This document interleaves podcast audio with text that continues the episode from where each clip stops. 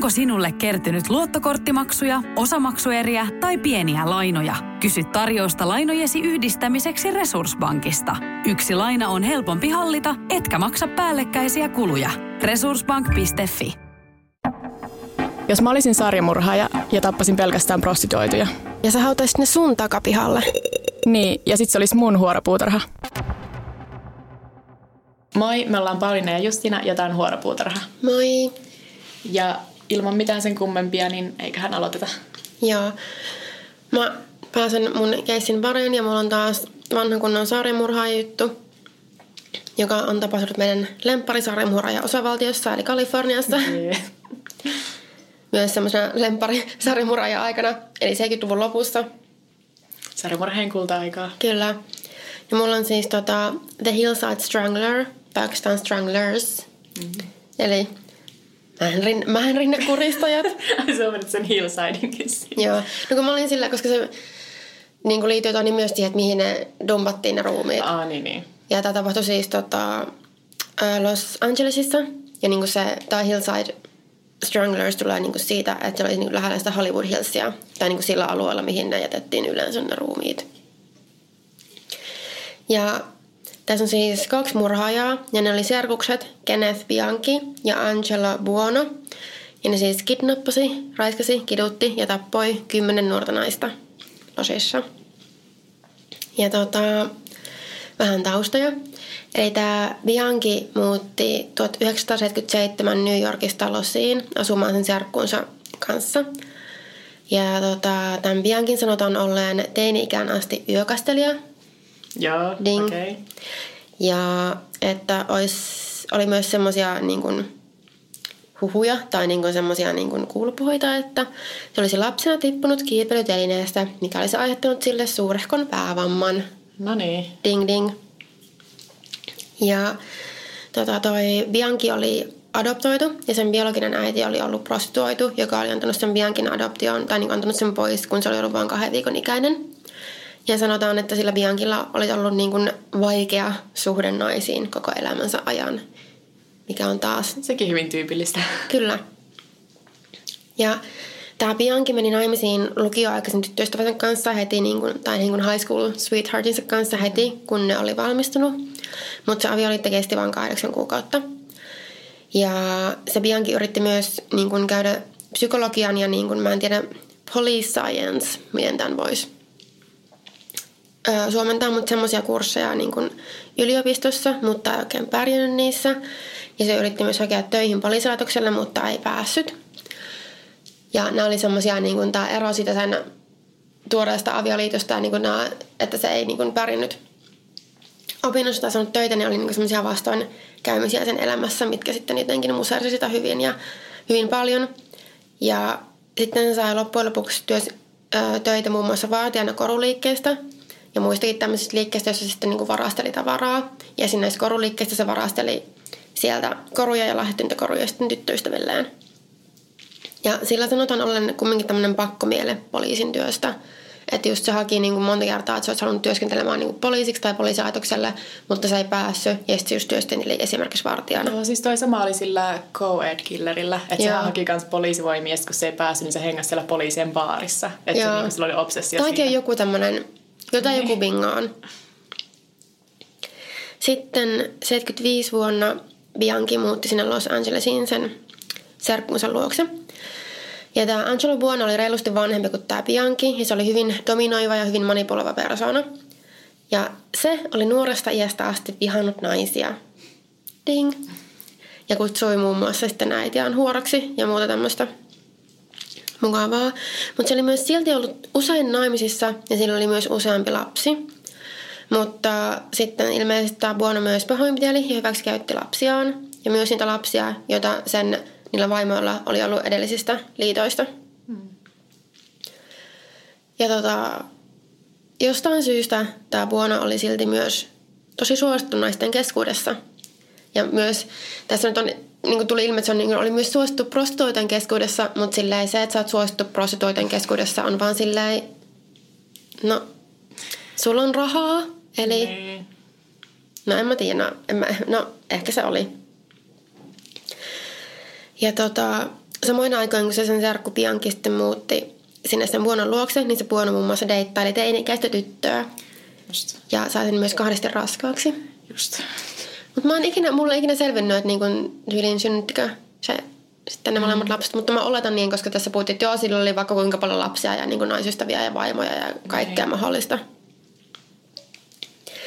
Ja sitten tämä Buona esitteli sille Biankille elämäntyylien siellä losissa, josta se Bianchi niin kuin alkuun innostui ja oli silleen, että jee, tää on niin paljon parempaa kuin mun elämä siellä New Yorkissa. Mutta sitten loppujen lopuksi se Bianchi kumminkin asettui aloilleen, että sillä oli kuitenkin vaimo ja pieni lapsi. Ja Bianchi oli myös siellä losissa yrittänyt saada töitä poliisina kautta poliisilaitokselta, mutta ei ollut onnistunut. Ja se alkusysäys näihin Bianchin ja Buonon murhiin oli, kun ne yritti sitten saada vähän lisätuloja parittajina. Eli ne niin houkutteli esimerkiksi nuoria karkulaistyttöjä työskentelemään niille, mutta ne käytännössä tytöt oli kumminkin, ne lähestulkoon niiden vankeja. Että ne vaan käytti niitä, että ne vaan niin kuin sitten paritti Kuulostaa niitä. tosi kivalta tyypeiltä nämä jätkät. Joo, nämä on oikeasti niin, kyllä. Joo, ne oli lähestulkoon vankeja ne tytöt, mutta ne kumminkin, nämä kaksi tyttöä, mistä tässä jutussa puhuttiin, ne pääsi karkuun. Ja sitten ne Bianca vuonna oli silleen, okei, okay, me tarvitaan lisää tyttöjä. Joten ne kysyi muutamalta paikalliselta prostituoidolta, jolta- jotka ne tunsi, ainakin yhdeltä nimeltään Deborah Noble, niin kun, että okei, me tarvitaan lisää tyttöjä, mistä me niitä saadaan. Niin ne osti sieltä Deborahilta tricklistin, jossa siis Mä luin kaksi versioa. Et yhdessä versiossa oli, että se oli niinku lista miehistä, jotka niinku käytti näitä prostituoitujen palveluja. Mm-hmm. Ja toinen versio oli, että se oli niinku lista nimistä niinku naisista, jotka toimii prostituoituina. Okei. Okay. Mä en tiedä kumpi on oikea. Ja sitten se Deborah tuli tuomaan sen listan ystävänsä Jolanda Washingtonin kanssa. Ja sitten se lista paljastuikin huijaukseksi. Eli ilmeisesti siinä ei ollut oikeaa tietoa jommasta kummasta ryhmästä. Mm. Ja Bianchi ja Buono sitten tietysti vähän suuttui. Ja sitten ne, ne halusi kostaa, mutta koska ne ei löytänyt tai ne ei tiennyt, mistä ne löytäisi sen Deborahin, ne kosti sille Jolandalle. Eli ne murhasi sen Jolandan 17. lokakuuta 1977 ja jättivät sen ruumiin paikallisen hautausmaan lähistölle. Tästä sitten heti eteenpäin seuraavien viikkojen aikana kaksi muuta ruumista löydettiin suht läheltä niitä, tätä ensimmäistä ruumi, ruumista ja suht läheltä toisiaan. Eli 15-vuotias prostituoitu Judith Miller ja 21-vuotias tarjoilija Lisa Castin. Ja ne kaikki uhrit oli kuristettu sidelangalla. Mä en ole ihan varma, mitä tämä on. Mitä haju, mikä se on. Ja mä en tiedä, onko sidelanka edes oikea suomennos, mutta sitten mä niinku googletin tämän englanninkielisen tämän sanan ja tuli niinku semmoista rautalangan tyyppistä okei, okay, joo. matskua. Tai niin mä ainakin ymmärsin. Ja tota, sitten esim. näillä Juditilla ja Lisalla oli ollut kaulassa, siis kaulassa ja ranteissa ja nilkoissa jälkiä siitä langasta. Ja nämä uhrit oli siis myös raiskattu. Mutta sitten, koska kaksi näistä kolmesta uhrista oli prostituoituja, niin nämä tapaukset ei hirveästi herättänyt huomiota tai huolta. Joo, mihin me ollaan ennenkin Joo. podcastissakin. Tämä on tää silleen, okei, no prostituoituja häviää mm. tyyliin high risk lifestyle ja mitä näitä nyt on. Ja se oli ainakin niin osittain se Bianchin ja Buonon tarkoitus, että ne ajatteli, että no, no ei kukaan huomaa, mm. jos niin kuin niitä alkaa katoamaan yhtäkkiä. Sitten vain muutamia päiviä tämän viimeisimmän ruumiin löytämisestä poliisi saa ilmoituksen kahden nuoren naisen ruumiista. Ja ne oli taas löytynyt sieltä Hollywood Hillsin alueelta. Ja ne taas paljastui 12-vuotiaaksi Dolores Sepedaksi ja 14-vuotiaaksi Sonja Johnsoniksi. Ja nyt alkaa ihmiset olemaan vähän silleen, että no tässä oikeasti on jotakin niin kuin kamalaa nyt tapahtumassa täällä on varmaan sarjamurhaaja Niin, vielä liikkeellä. noin nuoria tyttöjä nämä Niin, uhrit. siis joo, tämä 12-vuotias oli niin kuin näiden nuorin Joo. uhri. Ja taas kuten näitä aiempienkin uhrien kohdalla, niin oli selvää, että näitä murhia ei ollut tehty sieltä, siellä paikassa, mistä ne ruumiit löytyi. Ja lisäksi esimerkiksi raahausjälkiä ei löytynyt sieltä alueelta, mistä sitten poliisi alkoi epäilemään, että okei, tässä todennäköisesti on kaksi tekijää ainakin, tai enemmän kuin yksi, koska mm. se ei olisi muuten saanut niin kuin niitä ruumiita liikutettua sinne, sinne alueelle ilman mitään muita jälkeä, niin kuin mitään raahausjälkeä tai mitään tämmöisiä jälkeä. Ja sitten noi niin kuin media oli tässä vaiheessa antanut tälle murhaajalle levinimen The Hillside Strangler. Mutta tässä vaiheessa ilmeisesti ei ollut julkista tietoa, että niitä on todennäköisesti kaksi niitä murhaajaa. Joten tässä vaiheessa niin kuin kaikki muut, tai niin kuin kansa luuli, että on vain yksi. Mm. Ja totta kai oli pieni paniikki päällä. Ja niin kuin ihmiset teki sitä, mitä ihmiset tekee tuommoisessa just silleen, että osti parempia lukkoja tyyliin. Mm. Ja kanto rupesi kantaa aseita ja niin kuin veitsiä mukanaan. Ja osti isoja koiria. Ja niin kuin, Joo, okei. Okay. Tosi tämmöinen panic move, mikä tuolta mä ymmärrän. Mm. Mutta joo.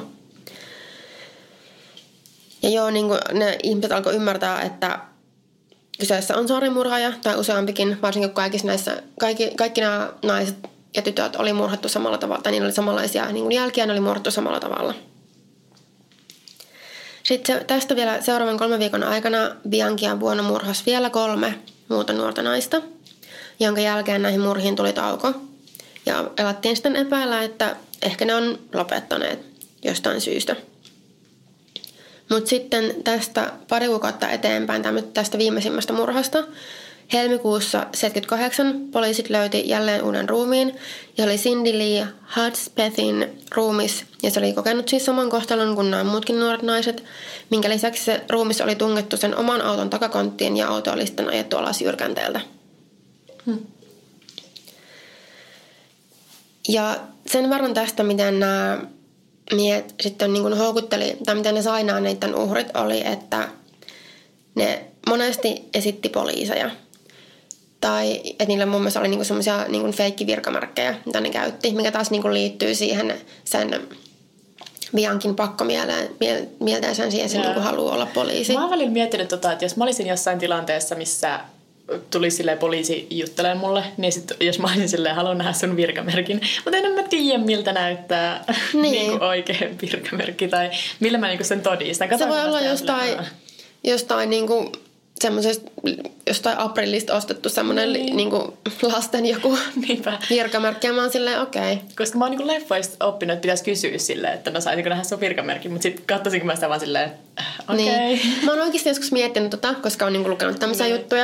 Ja sitten mä oon, että jos toi tulisi niin vastaan tyyliin Suomessa, niin mikä on ehkä vähän epätodennäköisempää. Mutta sillä jos mä voisin niin soittaa heitä numeron alle sillä, että hei, tässä on tämmöinen tilanne, mitä mun pitäisi tehdä. Niin, että onhan niillä jotkut numerot niin niin. kaikilla poliisiautoilla ja jollekin, että voisi sitä varmaan kysyä, että Mm. Onko nämä nyt niinku tämmöiset ihmiset, jotka täällä on?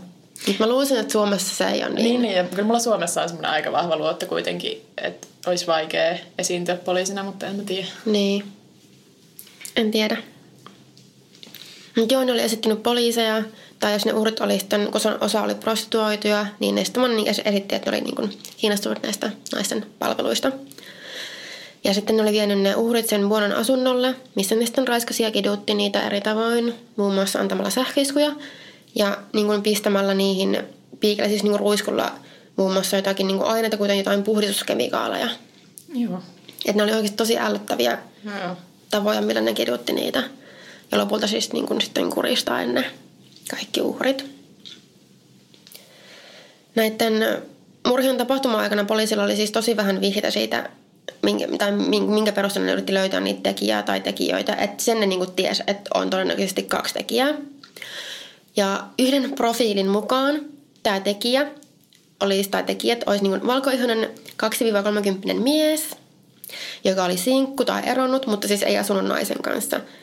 Normaali, niin älykkyydeltään normaali, työtön tai teki jotain satunnaisia hanttihommia, oli kylmä, passiivinen ja manipuloiva. Ja oli todennäköisesti rikkoneesta perheestä – joka oli, ja niin kuin oli myös kärsinyt niin kuin väkivallasta varsinkin naisten toimesta. Ja tämä on jotenkin niin semmoinen niin kuin cookie cutter sarjamurhaaja niin, profiili, että sit jotkut näistä, niin kuin, jotka toimin tässä keissä, oli ollut vaan silleen, että aha, okei, okay, että täytyy siis valita 30 valkoinen mies, joka vihaa äitiään. Helppo mm. homma. Silleen, Mut niitähän on silleen Hollywood täynnä varmaan. Niin, ja silleen, tämä on varmaan niinku just se pointti, että niinku, kuka ei ole tämmöinen. Silleen niitä löytyy tästä meidän poliisiasemalta jo silleen kymmenen. Joku lukenut sitä profiilia silleen, ei minä. minä. Sitten öö, yksi hauska yksityiskohta. Mä en ihan varma niin tätä juttua varten, että pyydettiinkö, sit, pyydettiinkö siinä median apuja vai oliko joku niin vaan tarjonnut apuaan. Mm. Mutta joku ilmeisesti saksalainen tai saksaa puhuva media oli kertonut lopulla saksaksi, että ne, niin kun, nämä tekijät olisi kaksi italialaista, veljekset ja noin 35-vuotiaat, mikä kävi lähellä. Kyllä, mä en tiedä, miten todennäköinen tämä juttu, tämä yksityistä on tässä, mutta mm. niin kuin, aika, aika hyvin arvattu. Mm. että okei, no ne oli serkukset, mutta kumminkin niin kuin, ne oli sukulaisia. Ja sitten tämä viimeisin uhri, eli niin kuin helmikuussa löytynyt sieltä auton takakontissa löytynyt nainen oli näiden Biankin ja Buonon viimeinen yhteinen uhri. Mm.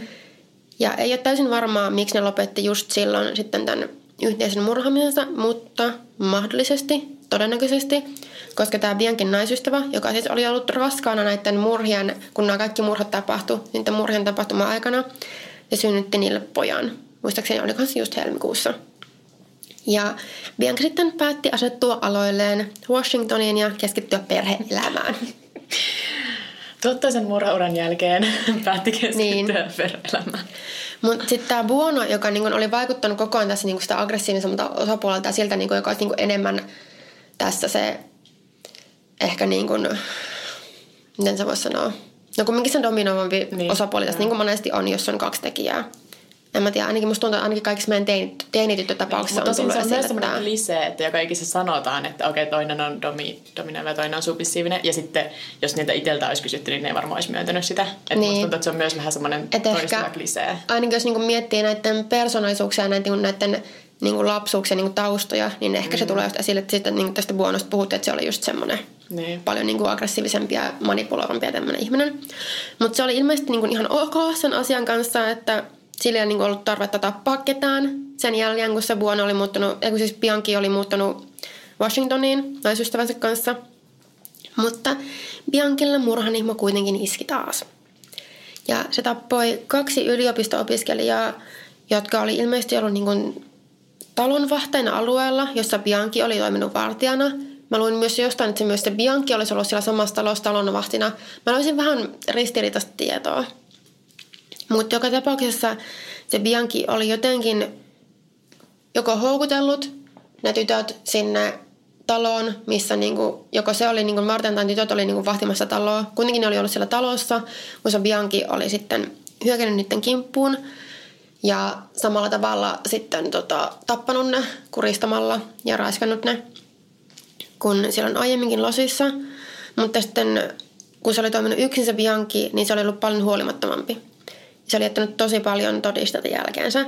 Eli sen jäljille päästiin nopeasti ja se myös pidätettiin sen jälkeen tosi nopeasti. Ja tämän tekotavan perusteella se saattiin aika nopeasti yhdistää myös ainakin osaan niistä, niistä Los Angelesissa. Mietin, miten paljon sitä ärsyttää sitä, joka on silleen, että mä pääsin sut kerran menemään yksinään murhaamaan ja sitten niin. sä tuhoat kaiken ja vedät mut Silleen sä lähdet vetää, viettää perhe-elämää ja tää on niinku niin. se, mitä sä teet. Et hei haloo. Ja aluksi tämä Bianchi väitti olevansa syyntakeeton, että se kärsisi dissosiatiivisesta identiteettihäiriöstä, eli siis niin monipersonahäiriöstä. Mm. Mutta sitten psykiatrin mielestä, tai se siis psykiatri osoitti tämän väitteen vääräksi. Että se oli kuitenkin ihan niin kuin tietoinen, mm. mitä teki. Ja lopulta se Bianchi sitten tunnustikin, ja se myös todisti lisäksi sitä Buonoa vastaan välttyäkseen kuolemanrangaistukselta – mikä oli niin kuin Washingtonissa tota, ihan käypä vielä. Mm. Ja nämä molemmat miehet sai elinkautaiset vankeustuomiot ja se Bianchi istuu vieläkin omaa tuomionsa, mutta toi Buono kuoli vankilassa 2002. Mutta ilmeisesti mun mielestä tämä Bianchi on vielä on elossa ja vielä istuu tuomiotaan. Se on kyllä aika pitkään ollut vankeudessa. Joo. Tai ja siis sietääkin kyllä, mutta... Joo, tässä on vielä semmoinen yksityiskohta, minkä mainitsen, koska mä oon mennyt tehdä tästä, minkä mä nyt mainitsen tämän jutun tästä ihan oman jaksonsa, mutta ehkä mä, ehkä mä mainitsen tämän, tämän tässä yhteydessä, että mä en tee sitä omaa jakson, koska siitä ei hirveästi löydy tietoa. Et myöhemmin on epäilty, että Bianchi olisi syyllinen myös New Yorkissa 70-luvulla tapahtuneisiin niin sanottuihin aakkosmurhiin. Ah. Ja, jossa kolme nuorta tyttöä kuristettiin ja raiskattiin. Ja kaikkien näiden tyttöjen etu- ja sukunimet alkoi samalla kirjaimella. Eli on niin Carmen Colon, Wanda Walkovich ja Michelle Manza. Lisäksi jokainen näistä tytöistä löydettiin niin kaupungista, jonka nimi alkoi samalla kirjaimella kuin niiden nimi. Eli tämä Carmen löydettiin Churchvillesta, sitten Wanda löydettiin Websteristä ja Michelle Macedonista. Mikä on niin, niin... Toi on semmoinen, että jos jossain leffassa, niin mä olisin silleen niin epäuskottavaa tai niin, niin. silleen liian kaukaa haettua. Jotenkin toi tekotapa on niin, niin tommonen spesifi. Mm. Et ilmeisesti jotakin aihetodisteita on löytynyt tukea tätä epäilyä, että tämä Bianchi olisi syyllinen, mutta se ei ilmeisesti virallisesti ainakaan ikinä ollut syytettynä. Ja mä en tiedä, pystytäänkö sitä sitten ikinä todistamaan, kun esimerkiksi yksi epäilty, joka oli tässä keisissä, ää, tässä aakkosmurhissa, niin teki itsemurhan. Mm. Eli niin kuin jos, se, jos se vaikka niin kuin olisi ollut se syyllinen, niin sitten sitä ei saada ikinä tietää. Niin. Ellei nyt sitten tämä, joka on nyt vielä vankilassa hengissä, se on siis joka, joka on epäilty tästä, eikö niin? Joo. Joo. Eli se voisi periaatteessa vielä tyyliin tunnustaa kuolivuoteella. Ja sitten jos se tietää sitä yksityiskohtia, mitä pelkästään se syyllinen voisi tietää, niin, niin sillä voisi sitten selvitä. Mut. Joo. Mutta nämä mä oon mennyt, mä oon miettinyt, mä tekin näistä aakkosmurissa ihan omansa, koska nämä on just sen takia, että tässä on tämmöinen tosi outo. Niin, tää, miten, on. Et ei se voi olla sattumaa, miten nämä uhrit on valittu. Ei niin. Kyllä. Jotenkin tosi hullua. Mm, tai kun tosi joku tämmöinen criminal minds-tason homma. Niin on, paitsi se olisi tosi huono jakso mun mielestä, kun mä olisin silleen, Niin, silleen, ihan liian kaukaa liian haettua. Ei sitä ikinä tapahtuisi, paitsi se tapahtui oikeasti. Jep. Ja sitten varsinkin, jos se on yhden ihmisen tekemä. Koska siinä on aika paljon niin sitä, että sun pitää etsiä semmoista sopivaa mm. uhria. Ja sitten kartalta tylin katsoa joku paikka, minne sä voit dumpata. Vai oliko se, että se asuu siellä kaupungissa? No kun mulla on ihan selvinnyt, niin kuin, että... Koska, Koska mä se olisi niin vielä lähtenyt, vaikeampaa. Joo, koska oli vaan niin kuin mainittu siinä lähteessä, missä mä luin tästä, tästä Mm. Losin tapauksesta, niin, niin kuin oli mainittu. Mutta miten se on löytänyt ne uhrit? Miten se on niin kuin tiennyt? Tämä on ollut 70-luvulla, se on voinut katsoa mistään Facebookista silleen, että hei Puhelin, tässä on niin kuin... Mutta oli lapsia. No, totta. Kuka tietää? Mm. Ihan hullua. Kuitenkin tässä on joku salaliitto ja se onkin, tai entäs se on vaan urbanilegenda? mulla on välillä tulee sellaisia, kun mä luen jostain murhista, niin mulla oikeasti tulee semmoinen olo, että entäs mä vaan menen johonkin tosi monimutkaisen urbanilegenda ja sitten mä puhun siitä podcastista niin kuin oikeana murhana ja niin. se on jotenkin tosi noloa. No en mä tiedä, semmoistakin voisi kyllä olla mielenkiintoisia. Mä voin tehdä joskus spesiaalijakso, missä puhutaan vaan urbanilegendoista. Tai murhista, jotka ei oikeasti tapahtunut, tai oli vaan silleen niin kuin huhuja. Niin. Niin kuin silloin kerran, kun mä olin silleen, hei nyt mä löysin täydellisen murhaton, tää on niin hyvä. Sitten mä olin silleen, okei, okay, tää on vaan niin kuin joku tämmönen tekastu juttu jollekin India-kauhuleffalle. niin se olikin vaan viraalimainos. niin. Jota ei ikinä edes tehty, koska se ei sano jossain niin kuin tarpeeksi. India kauko ei Niin. niin. se rahaa. Se oli vähän liian hyvä juttu ollakseen totta. Mm. Yeah. Joo, tää oli mun keissi tällä kertaa. Okei, okay, joo. Mä voisin siirtyä tähän mun. Jep. Ja mä ajattelin, että me voitaisiin tässä jaksossa puhua Lululemon murhista. Mm. Joo, tää on aika tuore ja sitten sen takia ehkä semmonen tutumpi. Ja niin kuin mä tiedän, sekin tietää, mutta ehkä sä et niinku ihan kaikkea yksityiskohtia muista tai jotain. Ehkä mulla on jotain uutta kerrottavaa. Koska tää on, tää on siis aika erikoinen tapaus, niin mä olin pakko mun on tehdä tästäkin jakso. Joo. Ja siis niille, jotka ei tiedä, niin Lululemon on yritys, joka myy urheiluvaatteita enimmäkseen naisille. Ne on tunnettuja niiden joogahousuista, luksushinnoista ja sitten semmoisesta tietystä kulttimaisesta vibasta, mikä on niinku niiden fanien ja ehkä työntekijöidenkin ympärillä. Joo, se niin kuin jos mä mietin Lululemonia, niin kuin mä, okei, mä en enää mietti Lululemonia ilman, että mulle tulee mieleen murhat, mm. mutta niin kuin, Niin, se on niin semmoista, niinku, ne on siis ihan superkalliita tuotteita. Joo. Ja sitten siinä tulee se niinku imago, kun ne ostaa. Mm. Ja toi Lululemonin entinen toimitusjohtaja on myös sanonut vaikka mitä typerää. Ja se koko yritys on ollut mukana vaikka missä skandaalissa. Mutta tämä Lululemon murha on niinku ehkä se semmoinen tunnettu tapaus, mikä voittaa kaikki aikaisemmat somekohut ja muut semmoiset. aivan varmasti. Tämä koko vyyhti alkaa, kun maaliskuun 12. päivänä 2011 Lululemonin työntekijät saapuu avaamaan niiden liikkeen, joka sijaitsee Beth, Bethesd, Bethesdassa, Marylandin osavaltiossa Yhdysvalloissa. Siinä liikkeen avausvuorossa ollut työntekijä saapuu liikkeelle ja huomaa heti, että jokin on vinossa, että se liikkeen ovi on auki, valot on päällä, tavaroita heitetty ympäriinsä ja se on niinku semmoinen, että joku on selvästi ollut siellä liikkeessä ja riehunut tai niinku siirtänyt tavaroita. Mm-hmm. Ja se työntekijä pyytää apua paikalle sattuneelta sivulliselta, joka oli jonottamassa Apple Storeen muistaakseni. Koska siinä on samana päivänä tuli julkaistiin joku iPad 2 tai mikä olisi ollut 2011 vuonna. Just. Mutta se oli mainittu tosi monessa, että siinä oli Apple Store vieressä, mikä kertoo vähän, että millaista aluetta se oli. Niin, että jos siellä on Lululemon ja Apple Store. Okei, okay, Apple Store ei niin kuin, Niin. no en mä tiedä, no, mutta Lululemon on niin semmoinen. Niin. No sit tota, se paikalle sattunut mies ja tämä työntekijä menee sinne liikkeen sisälle. Ja ne löytää sieltä kaksi naista. 30-vuotiaan Jane Morin, joka on kuollut, ja 29-vuotiaan Britney Norwoodin, joka on sidottu nippusiteillä ja jolla on pinnallisia haavoja päässä ja käsissä. Ne molemmat liikkeet on kyseisen Lululemon liikkeen työntekijät. Molemmat liikkeet. molemmat naiset mm. on kyseisen Lululemon liikkeen työntekijöitä ja ne ei ole sulkemassa liikettä edellisenä iltana. Ne soittaisi totta kai poliisit heti sinne, ja kun poliisit saapuu paikalle, niin Britney kertoo kauhistuttavan ja tosi yksityiskohtaisen tarinan kahdesta mustiin pukeutuneesta miehestä, jotka tunkeutui liikkeeseen, raiskasi molemmat naiset ja pahoinpiteli niitä, lopulta murhaten Janen. Tämä on niin... Okei, mä tiedän mihin tämä on mutta kun tämä on niin, tämä juttu on niinku... Niin. Oh, ja siis tässä just, se on tosi yksityiskohtainen se tarina. Joo. Ja tämä Bethesda on tosiaan semmoinen hieno asuinalue. Ja ne on niinku sekin, että siellä on Lululemonin liike kertoo ja sen. Ja sitten se tieto siitä, että siellä alueella liikkuisi kaksi, niinku kaksi murhaajaa, aiheuttaa tosi suuren paniikin. Ja taas ihmiset ostaa kaikkea itsepuolustusvälineitä ja turvasysteemejä ja mm. jada jada. Koiria. no suunnilleen. Mutta sitten ne poliisit alkaa heti vähän epäillä tätä Britneyn, Britneyn tarinaa. Et ensinnäkin se, että miksi Britneyn haavat on niin pinnallisia, mutta Janella on yli 300 eriteltävää isku- tai viiltohaavaa, jotka on tehty ainakin viidellä eri aseella ja joista suurin osa keskittyi päähän.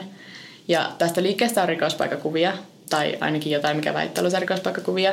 Ja ne on jotenkin tosi kammottavia, koska näiden luulemon liikkeiden sisustukseen kuuluu semmoiset tsemppaavat mietelauseet seinillä. Ja sitten on tosi outoa nähdä joku olkoon jokaisessa päivässä onnellisuuden siemen slogan. Ja sitten verisi jalanjälkiä tai raahausjälkiä siinä maassa. Ei Koska siis oli todistettu siitä, että Jane oli yrittänyt ryömiä pakoon takaovesta kesken pahoinpitelyn. Mm. Niin siellä näkyy semmoisia raahautumisjälkiä. Britney myös kertoo, että se olisi raiskattu käyttäen liikkeessä ollutta puista henkaria, mutta sitten sairaalassa ei löydetty mitään todisteita tästä. Ja sen hostkin oli niinku viiletty auki haaroista, mutta sitten ne teki niinku reipkitin sairaalassa eikä ollut mitään todisteita niinku seksuaalista pahoinpitelystä, Joo. mikä on vähän jännä. Lisäksi outo yksityiskohta rikospaikalta on se, että sieltä löytyi jalanjälkiä, jotka oli Reebokin kengästä koko 48, ja tähän täsmäävät Reebokin kengät löytyi sieltä liikkeestä sisältä. Oli niinku sellaiset, näiden kanssa voit sovittaa housuja, että näet niinku mihin se lahja loppuu. Joo. Ja on vähän erikoista, että joku tulisi liikkeeseen, laittaisi siellä olevat kengät jalkaan, murhaisi jonkun ja sitten jättäisi ne kengät vielä sinne paikalle. Myös Britney puhuu kahdesta miehestä ja siellä oli vain yhden miehen jalanjälkiä. Joo. Myös sitten sen Janan, eli sen uhrin autosta löytyy Britneyn DNAta, mutta kun poliisi haastattelussa kysyy, että tietääkö Britney millaista autoa Jane ajaa, niin Britney vastaa, että ei tiedä. Ja poliisit kuulustelee Britney uudelleen, mutta se pitäytyy tarinassaan. Ja sit tässä vaiheessa poliisi alkaa kuitenkin olla silleen, okei okay, me ollaan niinku ehkä juttelemassa epäilylle eikä niinkään uhrille. Et koska tässä on mm, niin paljon tommosia, mitkä ei mätsää. Niin paljon tommosia niinku, aukkoja tuossa tarinassa, mm. just semmoisia epäyttäviä yksityiskohtia. Tai niinku, Mä sitten mietin, miten se voi, niin kuin esim, jos se niin kuin sanoo, että okei, no mun raiskattiin jollain niin kuin henkarilla, ja sitten kun se kumminkin menee sairaalaan, niin sieltä tehdään reipkit, niin et, kyllähän se niin kuin huomaa, että onko se tapahtunut. Niin, mutta sitten toki jos ne poliisit oli myös silleen ehkä se on traumatisoitunut tai jossain stressitilassa, mutta sitten koska se niinku toistaa sen saman tarinan vielä monta päivää myöhemminkin, Joo. niin sekin on vähän outoa. No sitten viisi päivää myöhemmin Britney Norwoodin sisko ja veli ottaa yhteyttä poliisiin ja sanoo, että ne tietää Britneyn salaavan jotain yksityiskohtia murhasta, mutta painottaa, mm. että se salaa niitä vaan, koska se pelkää, että murhaajat etsii sen käsiinsä, jos saa tietää sen olevan hengissä. Ja nämä sisarukset sanoo, että Britney on kertonut niille murhaajien pakottaneen tämän siirtämään Janan autoa, että sen takia sieltä olisi löytynyt sitä DNAta sieltä autosta. No sovitaan uusi haastattelu ja Britney saapuu seuraavana päivänä poliisilaitokselle ja se tuo ne kaksi sisarusta mukanaan. Ja sitten siellä Britney kertoo, että kesken ryöstön ja pahoinpitelyn miehet olisivat käskeneet Britneyn siirtämään Janan auton, ja Britney totteli. Ja kun poliisi kysyi, että no, miksi et tässä vaiheessa niin pyytänyt joltain apua tai soittanut poliisille, koska se oli useamman korttelin päässä yksinään liikkuvassa autossa. Niin se on vähän jännä, että niin. siinä vaiheessa vielä. Plus miksi ne olisi käskenyt sen siirtää sitä autoa? Mitä no, syy siihen oli? Se oli vissiin parkkeerat jotenkin silleen, että sieltä olisi tullut joku sitten kyselemään, että miksi sä oot tuommoisella parkkipaikalla. Okay. Se, mä, niin kuin, mä, mä en ihan varma, koska Britney ei saanut antaa niinku kunnon syytä vissiin sille. No sitten se Britney vaan sanoi, että mä pelkäsin henkeni edestä, niin sitten sen takia mä palasin takaisin sinne liikkeeseen, missä ne murheet odottaa. Jos pelkät henkes edestä ja sä oot liikkuvassa autossa yksin. niin Monen tota... korttelin päässä vielä. No sitten siinä samassa haastattelutilanteessa toinen niistä tutkijoista on silleen, että että okei, me näin paljon tämmöisiä epäilyttäviä seikkoja, niin se selittää sille Britneylle, että miksi me ajatellaan, että sä oot syyllinen. Että tässä on kaikki nämä, mitkä sun tarinassa ei mä, mm. mätsää. Ja sitten ne kutsuu vielä ne Britnin sisarukset sinne huoneeseen ja kertoo niille, että miksi Britney on epäilty. Ja no ne sisarukset on totta kai ihan järkyttyneitä tästä. Ja Britnin veli pyytää saada jäädä kahdestaan siskonsa kanssa, ja se sallitaan, mutta tietty poliisit kuuntelee ulkopuolella, koska mm. eikä nyt jätäisi niitä vain kahdestaan. Niin. Ja sitten se veli sanoo Britnille, että sun pitää niinku oikeasti kertoa mulle totuus, että mitä sen oikeasti tapahtunut. Ja Britney vastaa vaan, että mä oon pilannut koko meidän perheen. Mikä ei ole suora tunnustus, mutta kaikki Mut nämä yhdistettynä ja tälleen. Hyvältä kuulosta. Niin, niin sitten Britney pidätetään sitten näin samana päivänä ja sitä syytetään Jane Murren murhasta. Mutta sitten, mikä ihme olisi niinku motiivi tässä? Koska eihän se nyt, ne oli vain työkavereita. Niin. Tässä ei oikein käy mikään järkeä. No, Britin Norwoodilla oli vähän paha tapa varastaa asioita. Ja kun mä sanon, että vähän paha tapa, niin mä tarkoitan niin kuin kleptomaanilevedeille paha tapa. Et lukiossa sen joukkuetaverit oli aina kertonut uusille joukkueen jäsenille, että tsekatkaa teidän kaappien lukot, että ne menee lukkoon varmasti. Koska Britney tulee penkomaan ne, jos ne on auki. Mm. Et se oli niin yleistä, että se vei niin kaiken. Ja Britney oli myös aiemmin työskennellyt toisessa Lululemonin liikkeessä, mutta väärinkäyttänyt liikkeen työntekijöille annettua alennusta ja periaatteessa huijannut satojen eurojen arvosta tavaraa sieltä liikkeestä. Ja koska kleptot ei noin vain muuta tapojaan, niin Britney oli varastanut myös tästä nykyisestä työpaikastaan. Sillä liikkeellä oli sellainen käytäntö, että ne työntekijöiden laukut aina tarkistettiin, kun ne poistuu liikkeestä. Ehkä osittain siksi, että tämä Britney oli töissä siellä. Mm. Koska ne tiesi sitä, että se oli edellisessä liikkeessä varastanut. Joo. Miten sä oli saanut edes töitä sitten jostain niin kuin... No kun se ei ollut ainut, joka oli väärinkäyttänyt sitä alennusta, niin okay. sitten oli päättänyt, että epäreilua niin erottaa koko sen liikkeen työntekijät, niin ne oli vaan siirretty eri Etäkö sillä, että okei, no me muutaan meidän käytäntöjä, eli me niin. niin. tutkitaan teidän laukut. Jotain semmoista siinä oli. Mutta siis aiemmin sinä murhapäivänä, niin Jane oli tarkistanut Britin laukun ja löytänyt sieltä joogahousut. Ja Britnillä ei ollut kuittia näistä ostoksista, mutta se kertoi Janeille, että kuka työntekijä oli silloin ollut kassalla. Mutta kun Jane soittaa tälle nimetylle työntekijälle, niin se sanoi, että se ei myynyt sinä päivänä Britnille housuja. Eli niin se jäi kiinni varastamista taas. Joten sitten vaan epäillä, että se Britnin motiivi tälle murhalle oli se, että ei se halunnut jäädä varastamisesta kiinni taas uudelleen. Tämä on niin kuin, miten tuommoisen ison kunnon vyhdin se keksii sen, ta- tai niin kuin se murras ihmisen leikkin sen takia. niin. Ja siis tämä just on, että oikeudessa puolustus yritti nojata vahvasti siihen, että tämä ei ollut suunniteltu murha, vaan Britnillä vaan napsahti päässä, koska sitten ne sai sen niin kuin laskettua tyyliin niin kuin toisen asteen murhan, tai niin kuin, se ei ole sitten niin vakava. Että niin kuin, ehkä se Jane oli vaan sulkemassa sitä liikettä ja sitten ne oli niin kuin, joutunut, ajautunut riitaan siitä, että Jane oli sanonut jotain siitä varkaudesta. Ja sitten niin kuin, siinä oli, ne oli tapellut tai jotain ja se oli vahingossa kuollut. Mikä silleen, kun miettii sitä väkivaltaa, mitä päähän ihan vahingossa. Joo, sitten tässä on vielä se ongelma, että sinä iltana, kun ne naiset oli sulkenut sen liikkeen, niin ne oli jo lähtenyt kotiin. Niin sitten siinä vaiheessa Britney oli soittanut niille yhteiselle työkaverille ja pyytänyt Janein puhelinnumeroa, koska oli mukaan unohtanut lompakkoonsa sisälle liikkeeseen. Ja se tarvitsi niinku sen Janen tulemaan avaamaan sen oven, koska Britneyllä ei ollut avaimia sinne liikkeeseen. Varmaan myös sen maineen takia. Mm. Ja, eli se niinku houkutteli sen Janen vielä palaamaan sinne suljettuun liikkeeseen ja sen kun se oli lähtenyt, mikä mun mielestä kuulostaa enemmän jo niinku suunnittelulta. No siis todellakin. Että mm. jos sä oot jo, vaikka niillä olisi tullut riitaa silloin, kun ne oli vielä töistä sulkemassa liikettä, niin olette molemmat on lähtenyt pois siitä tilanteesta. Niin, ja silti se on niinku palannut. Niin. Ja, mutta siis okei, okay, toki toi just se väkivalta, niin kuin mitä sen on käytetty, niin se on niin rankkaa ja silmitöntä, että jos mäkin olisin niin puolustusasianajaja, niin varmaan mäkin nojaisin johonkin psykoottiseen episodin tai johonkin, koska onhan toi niin kuin ihan hullua just jonkun varastamisen takia. Niin, mutta sitten se, no, no okei, okay, toi väkivalta voisi mennä semmoiseen, mutta sitten just, että miten se on niin suunniteltu sitten sen loppuun, että okei, se on itse tehnyt itselläänkin jotain vammoja. Joo, ja siis mä mietin sitäkin, että se pystyy murhan jälkeen sitomaan itse makaamaan tuntikausia siellä niin. liikkeessä Janen ruumiin vieressä sen tyyli verilammikossa vaan. Niin, et ei, ei... Pakko siinä on olla jotain, niin kuin, että se Britney ei ole ehkä niin kuin, okei okay, semmoisella tavalla, tai niin kuin jotain siinä on pakko olla silleen, en, en mä oikein tiedä. Mm. No, mutta lopulta tammikuussa 2012 Britney Norwood tuomitaan elinkautiseen ilman mahdollisuutta ehdonalaiseen, mikä on niinku suuri rangaistus, minkä sä voit saada tuolla mm. Marylandissa. Siellä ei ole kolme rangaistusta. Okay. Mutta siis äm, aika rankkaa siis toi, että ilman mahdollisuutta äh, ehdonalaiseen, koska se on kuitenkin, äh, sitä olla vielä, tai se on ehkä 30 just täyttänyt. Joo. Joo. Että se on koko elämänsä nyt sitten vankilassa. Niin, no mutta kyllä toisen teko on kyllä semmoinen, ja niinku joo, joo, oikeasti oikeasti lekkis sen takia. Niinpä. Lululemon lekkisin. Niin. Mä en tiedä, oliko se, niinku sit, se olisi myynyt niitä eteenpäin, että se on niinku sit saanut rahaa, koska pakko sen ollut taustalla jotain, että se on raha-ongelmissa tai jotakin. Niin. Etkä sä nyt oikeasti vaan sen takia, että sä oot kleptomaani, niin sit sä vietetään noin kallista ja sitten murhaat jonkun. No mä tiedän, jos se oikeasti on semmoinen niin pakonomainen, että sä, sä vaan niin kuin viet tavaroita, Niin, no se tavaroita. tavaroita. Niin. Ja sitten se sen veli kertoi myöhemmin tarinan siitä Britnistä, että joskus kun Britney oli ollut lapsi, niin se ja sen isä oli ollut ajamassa jonnekin Britney siis ja sen isä.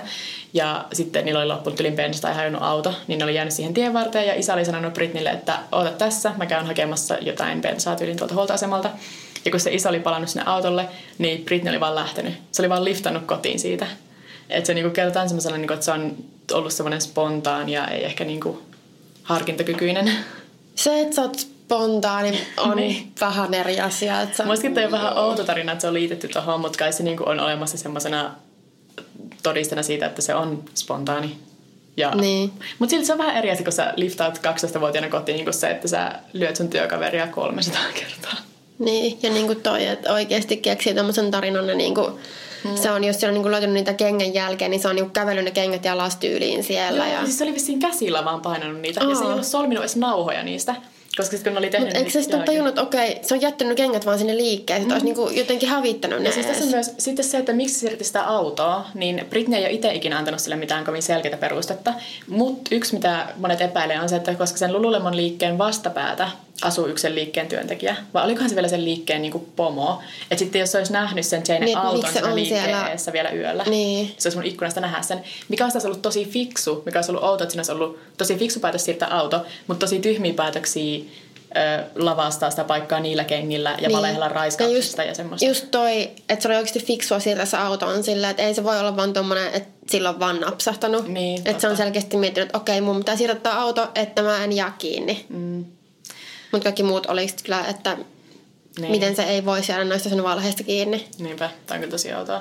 Mutta ei ole sitten ollut mitään haastatteluja sen enempää vankilassa tai mitään, että toi on vaan siis ihan hullu tapaus. Ja musta tuntuu, että toi on nyt niinku ikuisesti liitetty mulle sille Lululemoniin, että Joo. niinku ikinä ajatellut En- mitään muuta. Siis mä oon joskus miettinyt, onko mä joskus lukenutkin tästä, että miten se, miten se, niinku, se brändi niinku kärsi siitä, että on, koska totta kai toi on ihan, jos joku sanoo mun Lululemon, en mä ikinä pysty ottamaan mitään muuta kuin niitä murhia. Mä ajattelen kyllä myös sitä niiden entistä pomoa, joka oli tyyli sanonut, että mä nimesin sen Lululemoniksi, koska on hauskaa kuunnella, kun kiinalaiset ihmiset sanoo Lululemon. Sitten mä olin, mä olin jo niinku siitä silleen, että tämä Aa. se on entinen, se on saanut potkut ja Joo. aikoja sitten. No mutta ei kyllä toi murha on niinku, niin kyllä tää ehkä vielä silleen joo. Joo, ähm, mutta siinä se oikeastaan olikin, että ei ollut sen enempää mulla sanottavaa. Mm. Ähm, onko meillä mitään muuta pointteja tähän? Ei taida olla. Okei, okay, no sitten nämä perinteiset, että meillä voi laittaa sähköpostia huoropuutarha.gmail.com tai sitten voi laittaa Instagramissa tai Twitterissä viestiä. Mä oon at Pauliina Kiero. Ja mä oon Antti Pekepekoni. Plus meillä on myös nyt meidän huoropuutarhalla oma IG-tili. Sitä voi myös seurata. Joo, ja se on vaan ihan että huoropuutarha. Joo. Me yritetään keksiä jotain päiviteltävää sinne. Saa Jep. vähän nähdä, että mitä keksitään. Mm. Joo, kiitti, että kuuntelit. Kiitti. Paa. Heippa! Moro, mitä jäbä? No mitä varasi sukellusreissu Marianien hautaan? Maailman syvimpää kohtaa. Oho, on sulla tapaturmavakuutus kunnossa. Meikäläinen ihan tässä töihin vaan menossa. No YTK, onhan sulla työttömyysvakuutus kunnossa. Työelämähän se vasta syvältä voikin olla. Kato ansioturvan saa alle 9 eurolla kuussa. YTK Työttömyyskassa. Kaikille palkansaajille.